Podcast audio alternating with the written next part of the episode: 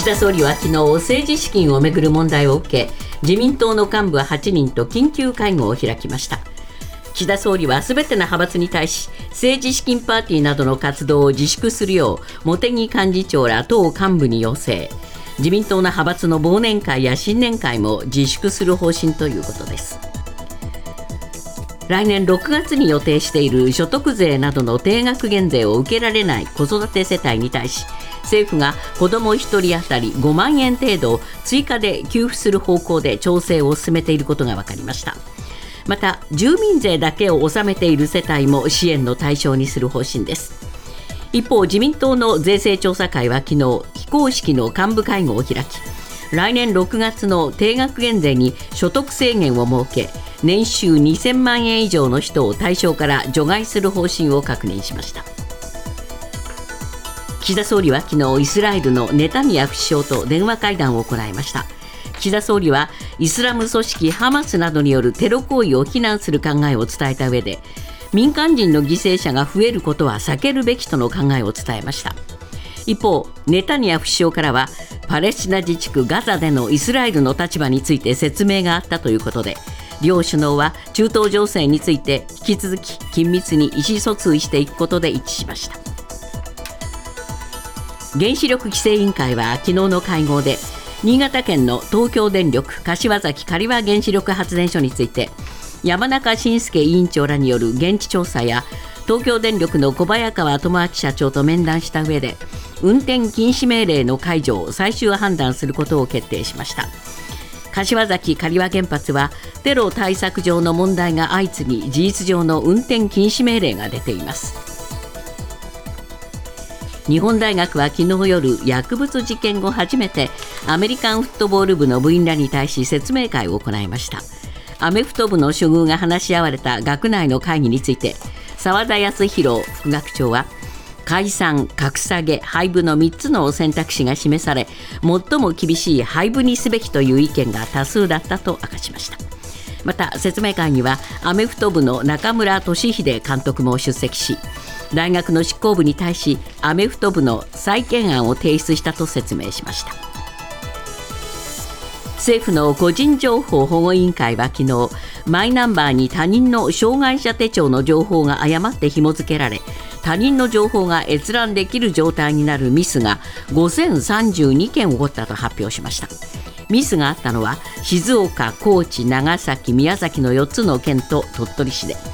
個人情報保護委員会はこれらの自治体をマイナンバー法に基づき行政指導し本人確認を徹底するよう求めました。今朝のニューヨーク株式市場ダウ平均は70ドル13セント安い3万6054ドル43セント。ナスダックは83.20ポイント下落し1万4146.71ポイントで取引を終えました。為替はドル円は1ドル147円36銭。ユーロ円は1ユーロ158円63銭で推移しています。続いてスポーツです。メジャーリーグエンゼルスからフリーエージェントとなった大谷翔平選手の争奪戦をめぐりドジャースのロバーツ監督が5日大谷選手と数日前に面談したことを明らかにし我々にとって最優先事項とラブコールを送りました。大谷選手との交渉の過程を球団の首脳が公表するのは初めてです。大谷選手はまたジャイアンツやブルージェイズとも顔を合わせた模様です。ラグビー日本代表でワールドカップ4大会に出場した堀江翔太選手が昨日記者会見を行い今月9日に開幕する今シーズンのリーグワンを最後に現役を引退すると表明しました。現在37歳の堀江選手は埼玉パナソニックワイルドナイツに所属し多彩な技術を持つフォワード第一列のフッカーとして活躍しました。ニュースズームアップ。岸田総理は昨日自民党本部で麻生副総裁や茂木幹事長ら自民党幹部8人の緊急会合を開き派閥のパーティーは党として信頼回復の取り組みを明らかにするまで開催自粛することを確認したと話しました。また忘年会や新年会など年末年始の派閥の行事も自粛するということです。ニュースズームアップ。派閥パーティー自粛を指示も。実態解明は進まず。今朝のコメンテーター渋谷和弘さんです、えー禁止とは言わずに自粛という話なんことですね。なんですよね、踏み込まないんですよね、もう岸田総理、ずっと対応、この問題については派閥任せにしてきて、えでようやく初めて出してきた、示した対応策がこれです。はい。もう当座しのぎのために、とりあえず取り繕っておこうというですね、ええ。そういう姿勢が見え見えですよね。あのええ。本当にですね、まあ、有権者、世論が求めているのは実態解明と、ええ。それからそれを踏まえた再発防止策ですけれども、はい。えーそれについての指示は全く出しませんでした。まだ出てないんですね。そういうことなんですね。で、まあ、派閥にとってパーティーはもちろん資金集めのためのイベントなんですが、はい。そもそも自民党の派閥は、春から夏にかけて政治資金パーティーを開くことが多いので、え今自粛してもですね、資金集めについてのダメージというのは各派閥にはあんまりないんですね。そうですね。で、加えて今回自粛としたのは、派閥のパーティーで、え議員個人のパーティーはもう自粛していませんので、ええ昨日も複数の自民党議員がすでにパーティーを開いているというふうにですね、はいはい朝日新聞がまあ書いています。まあ今こういう時期に派閥がパーティーを開くってこともできないでしょ、現実的そにね。もそもしないですよね。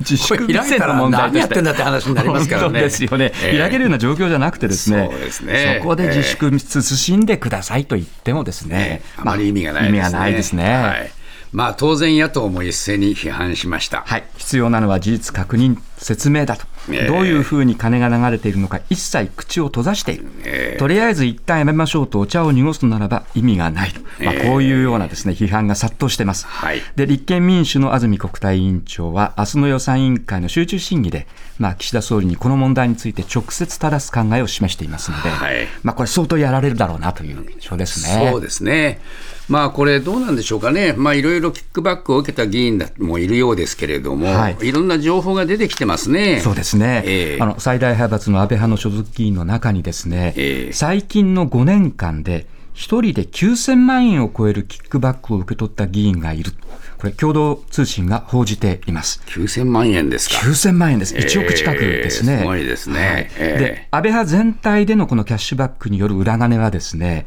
5年間で1億円超とされているんですが、ええ一人で9000万円を受けた議員がいるということはですね、ほとんどその人が受け取っているという計算になっちゃいます。ただ、これまでの報道では、数十人がキックバックを受け、その複数は1000万円を超えていたということでしたので、ええもしかすると総額は1億円超どころではなくてですね、もっともっとあるんもっともっとあるんだろうというふうに思いますね。ええそうですねはいええで、この9000万円もらった議員の名前はまだ出てきていません。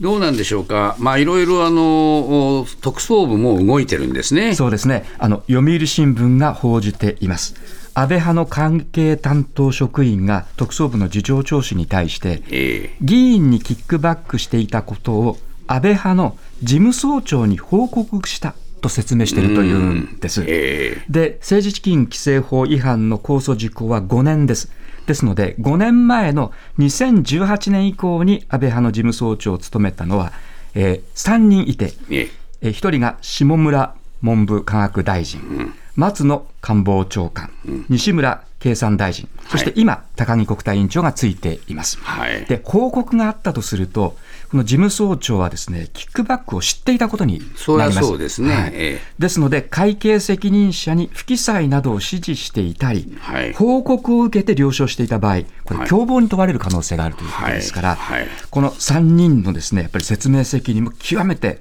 これ高いというこれ、ことになりまあ、ますね。そういうこともあってか、非常に消極的なんですよね、3人ともね。そうなんですね今の高木さんなんかにしてみると、もう、まあ、ほとんど、えー返事がないんですよね。そういうことなんですえね。で、松野官房長官もですね、ええ政府の立場として答えを差し控える、繰り返していました。そればっかり言ってましたよねはいずっと逃げ続けているという状況なんですよね。まあ、こういうその態度で、えーその 閣僚もそうだし、はい。それから岸田さん自身もそういうふうに、えー消極的っていうことになるとですね、はいやはり国民の信頼はまあ大きく落ちますよね。そういうことですよね、ええ。でも政党としてもですね政府としてもこれ持たないだろうというですね、はい。こういうような批判も党の政府や政党からも出てきているので、ええ。これはまあ当然のことですよね。そうですね、これどうなんでしょうか、あーまあ、あのなんとかあ記者会見を開けっていうような要求も出てるようですね。はいあのこれ、えー新聞社などの報道各社がですね、ええ。ー松野官房長官に対して要望書を提出しました。はい。とにかくこの問題については答えを差し控えるとこう松野はいさんはですね、逃げ続けていますので、え松野氏自身がキックバックを受け取っていたのかどうか、安倍派の歴代事務総長が会計に携わっていたのかどうか、これに関して、えー官房長官の会見としてでは対応が難しければ、うん、別のね、はい、別の記者会見をそうですね開くように求めています。ええで回答期限は今日の午後5時です。松野さん、どう答えるか問われていますね。ニュースズームアップ岸田総理が2019年にアメリカのギングリッチ元下院議長と面談した際世界平和統一家庭連合旧統一教会の友好団体のトップらが同席していたとされる問題でギングリッチ氏が朝日新聞の取材に応じこの面談は天中平和連合 UPF ジャパンが手配したもので当初は当時の安倍総理との面談を予定していたものの都合がつかず政調会長だった岸田氏との面談になったと説明しています。ニュースズームアップ。ギングリッチへの取材で見えてきたこと。まあ昨日もこの時間にですね、えーギングリッチさんやそういう人たちに聞いたらいいんじゃないかって話をしてたら、出てきたんですよね、朝日新聞ね。はい、えー。小出しに小出しに朝日新聞がです ね。出してきましたね。で岸田総理はこれまで名刺交換したかどうか全く記憶していないと、まあ、再三発言していますがえ今朝の朝日の一面は旧統一教会の友好団体である UPF インターナショナルのジェンキンス会長と名刺交換したとき岸田総理がその名刺を見ている写真をですねす一面にドンと掲載しています。ーはい、これ、ギングリッチさんが出した写真なんですか？そういうようですね。ええ。で、これ、メールでの取材を受けたギングリッチ元下院議長によると、ええ。まず名刺交換をして、その上でジェンキンス会長も含めて話し合ったと答えていますので、はい。まあ、ですから、お膳立てされて、会って名刺交換をした、でそれをまあ記憶していないと言ってた発言がすべてですね、覆されたというこことれ、ですね。社会面ではですね、その、おジェンキンスさんと、えー岸田さんが握手してる写真も載っかってるんですよね。なんですよね、あのにこやかにですね、ええ友好的な会合、面談だったというのが、ですね、ええこの2枚の写真から結構伝わってくるんですよね。これでね、記憶にないって言われてもね、これ、誰も信用しませんよね。ことですよね、ええ。それで記憶にないんだとすると、ですねこれ、政治家して大丈夫か、え大事なことみんな忘れちゃうんじゃないかって。そうです。第一、相手に対しても失礼ですよね。そうですよね。なんかあったあ花からもうあったこと忘れちゃうっていう話になっちゃうと、うんこの岸田さんと会って、もう話忘れられちゃうんだよなって話になっちゃいますそういうもんね。ことですよね、ええ。しかも政治家ですから、交換した名刺はですねええ。きっちりと秘書が管理しているはずです、はい。そんなの見れば全部ですから分かるわけですよね。ええ。これどうなんでしょうかね、ええこういうことでその写真がもう出てきてしまっているにもかかわらず、岸田さんは今までと同じ発言をするんでしょうかね。そうなんですよね、でこれ、岸田さんはですね教団幹部との写真に関して、ですね、ええ。閣僚や自民党議員に教団との接点が明らかになるたんびに、徹底した点検と説明が必要だと、議員に対して言ってきたんですよね。そうですねその写真について言えば、教団幹部との写真が出回って説明が二転三転した議員をええ事実上更迭しました。はいで自分のことでこれからですね承知していない、全く記憶していないということになると、ええこれ、二枚舌と言われても、ですね、まあ、これ、仕方ないですよ自分ね。更迭しなきゃならなくなっちそういうことゃいますからですよね。更迭したらいいと思いますね。これ、UPF 側も取材に応じてるんですね。はい。えー昨日ですね、朝日新聞の取材に応じています。ええで、そこで明らかになったのは、もともとギングリッチ氏と面談する予定だったのは当時の安倍総理でした。はいはいしかし時間が取れなかったので、安倍氏が岸田氏との面談をセットした。こう理解しているというふうにですね、UPF ジャパンは答えています。はい。ですので、面談をめぐって、これまでもですね岸田政権の複数の関係者が、当時の安倍総理の要請で岸田氏が会うことになったというふうに報じられていますので、ええ。UPF 側がそれを裏書きしたという、ですねええ。こういう形になりますね。はあ、これ、岸田さんはなんでこんなに否定しちゃうんでしょうかね。そういうことなんですね、ええ。あったぐらいであれば、え堂々とですね、はい。それ説明すればいいんだろうというふうに思います。ええ。ですので、閣僚や自民党議員との教団およびその友好団体との接点があるということをですね、ええ。そこまでなぜ恐れているのかということが一つですね。そうですね。それからあの UPF ジャパンが手配して、ギングリッチ氏と当時のまあ岸田さんのですね、これ、面談が設定されたわけですけれども、はい。これ、一体なぜ、その一まあ、団体のですね、ええ。そのお代表がなぜ有力政治家の面談を、それも日米の有力政治家の面談をえ仲介できたのかどうかですね、はい。このあたりも踏み込まれたくない、何かあるのかなというふうに思いますそうね。ですね、ですから岸田さんは最初に否定してしまったがために、はい。ずっと否定しずし続けなきゃならなくなってしまった、はい。ということにもなりますね。そういうことですね、え一つ嘘つくとですね、ずっとつき続けなきゃいけないということがありますけど、そういう構図がなんか見えますね。EU の主要機関は5日域内で事業展開するアパレル事業者に売れ残った服や靴などの衣料品を廃棄するのを禁じる法案で大筋合意しました。今後正式な承認手続きに入り2年後から施行される見通しです。ニュースズームアップ。EU の新たな環境規制医療の廃棄を禁止へ。EU はいろいろと思い切ったことやってきますが、はい今回は医療の問題、洋服に関するう新たな環境規制ですね。そういうことなんですね。EU の立法機関である欧州議会と加盟国の代表で作る閣僚理事会が法案に大筋で合意しました。はいで売れ残ったり返品されたりした衣料品をそのまま廃棄するのを禁止します、で再利用や別商品へのリサイクル、はい修繕寄付などを促すというものです、ええでさらにですね衣料品ごとに原料の産地と加工場所それからライフサイクル全体、つまり作られてから、まあ、き切られるまでのですね、ええ。温暖化ガスの排出量。さらには再生原料の利用率などの情報をデータとして、アパレル事業者に管理、開示させることも求めるというですね、こういう法案です。で、違反した場合の罰則規定については今後加盟各国が決めるということになりますので、罰則もきちんと設けるというですね、法律ですね。これ、こんなルールが出てきた背景っていうのは何があるんでしょうか？はい、あの廃棄される服がですね、ええも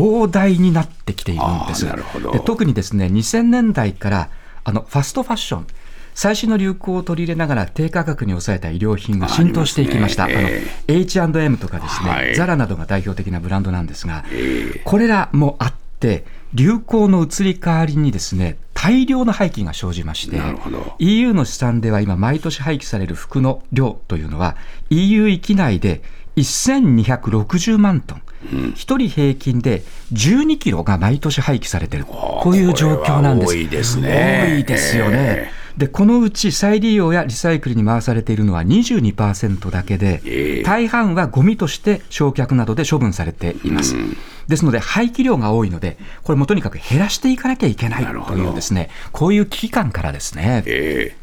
これ、まあ、どうなんでしょうか、やっぱりここのところ増えてきたんですね。はい、欧州議会によるとですね、ええ2020年までの20年間で、世界全体なんですけれども、ええ衣料品の生産量が2倍近くに増えて、ええ2030年までに 3, 3割増えるので、このままだと廃棄量はさらに拡大する。そうか。ですから、2030年までに、まあ、単純に言うと3割また増えかねないということなんですね。えですので、これ、もう環境意識の高まりからですね、対策をいち早く打ち出さねばという流れになったわけですもうこのね。先を見越してやろうという話になったそういうわけですね。ことになるわけですね。どうなんでしょうか、やっぱこういうことになると、はいえーユニクロなども影響を受けますか？えこれ、ユニクロを展開するファーストリテイリングとかですね、ええ。先ほどのザラを手掛けているはい。スペインのインデティックスなどのような大手に対してはですね、ええ。2年後から規制が適用されます。はあはあ2025年からなんですね。もうすぐですよね。すぐなんですね。で、中小の事業者には6年間の移行期間が設けられるんですけれども、ファーストリテイリングなどでは EU でもう早急な対応を迫られるというですね、ええ。こういうことになってきています。はい、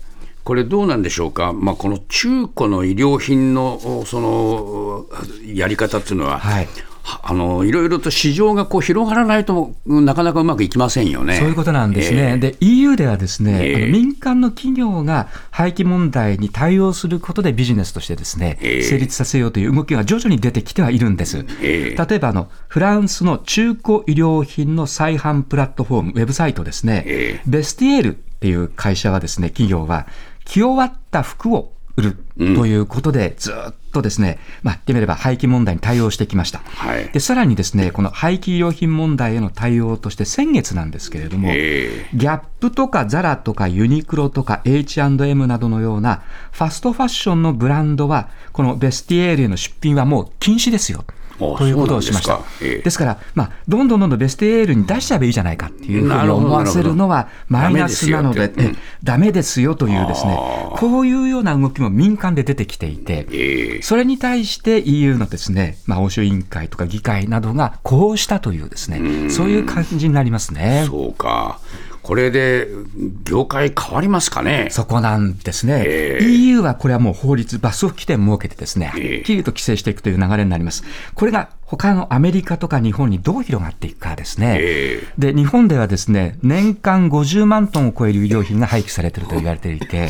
その9割がゴミとして処分されているんです。うんやっぱりこういう状況なんですね。そういうことなんですよね。えですから、日本やアメリカがどう追随するかということがですね、大きなポイントになってきますね。え個人でみんなどうしてるのかね。ええ安子さんなんかどうしてますか？処分しちゃいますねやっぱり処分。うん、っていうことは捨ててしまうってことですか。はいあそうですね。僕も処分するケースがやっぱありなるべく僕はね、人が来てくれるようにししてますが、それでもね、すべてがそういうふうにはなりませんからね。そうですねええで特にやっぱりファストファッションは難しいですよね流。行遅れになってしまうとですね、これちょっとなっていうことになるので、それがですから、再利用、リサイクルできる仕組みが身近にどう作っていくかというのも結構重要になりますね。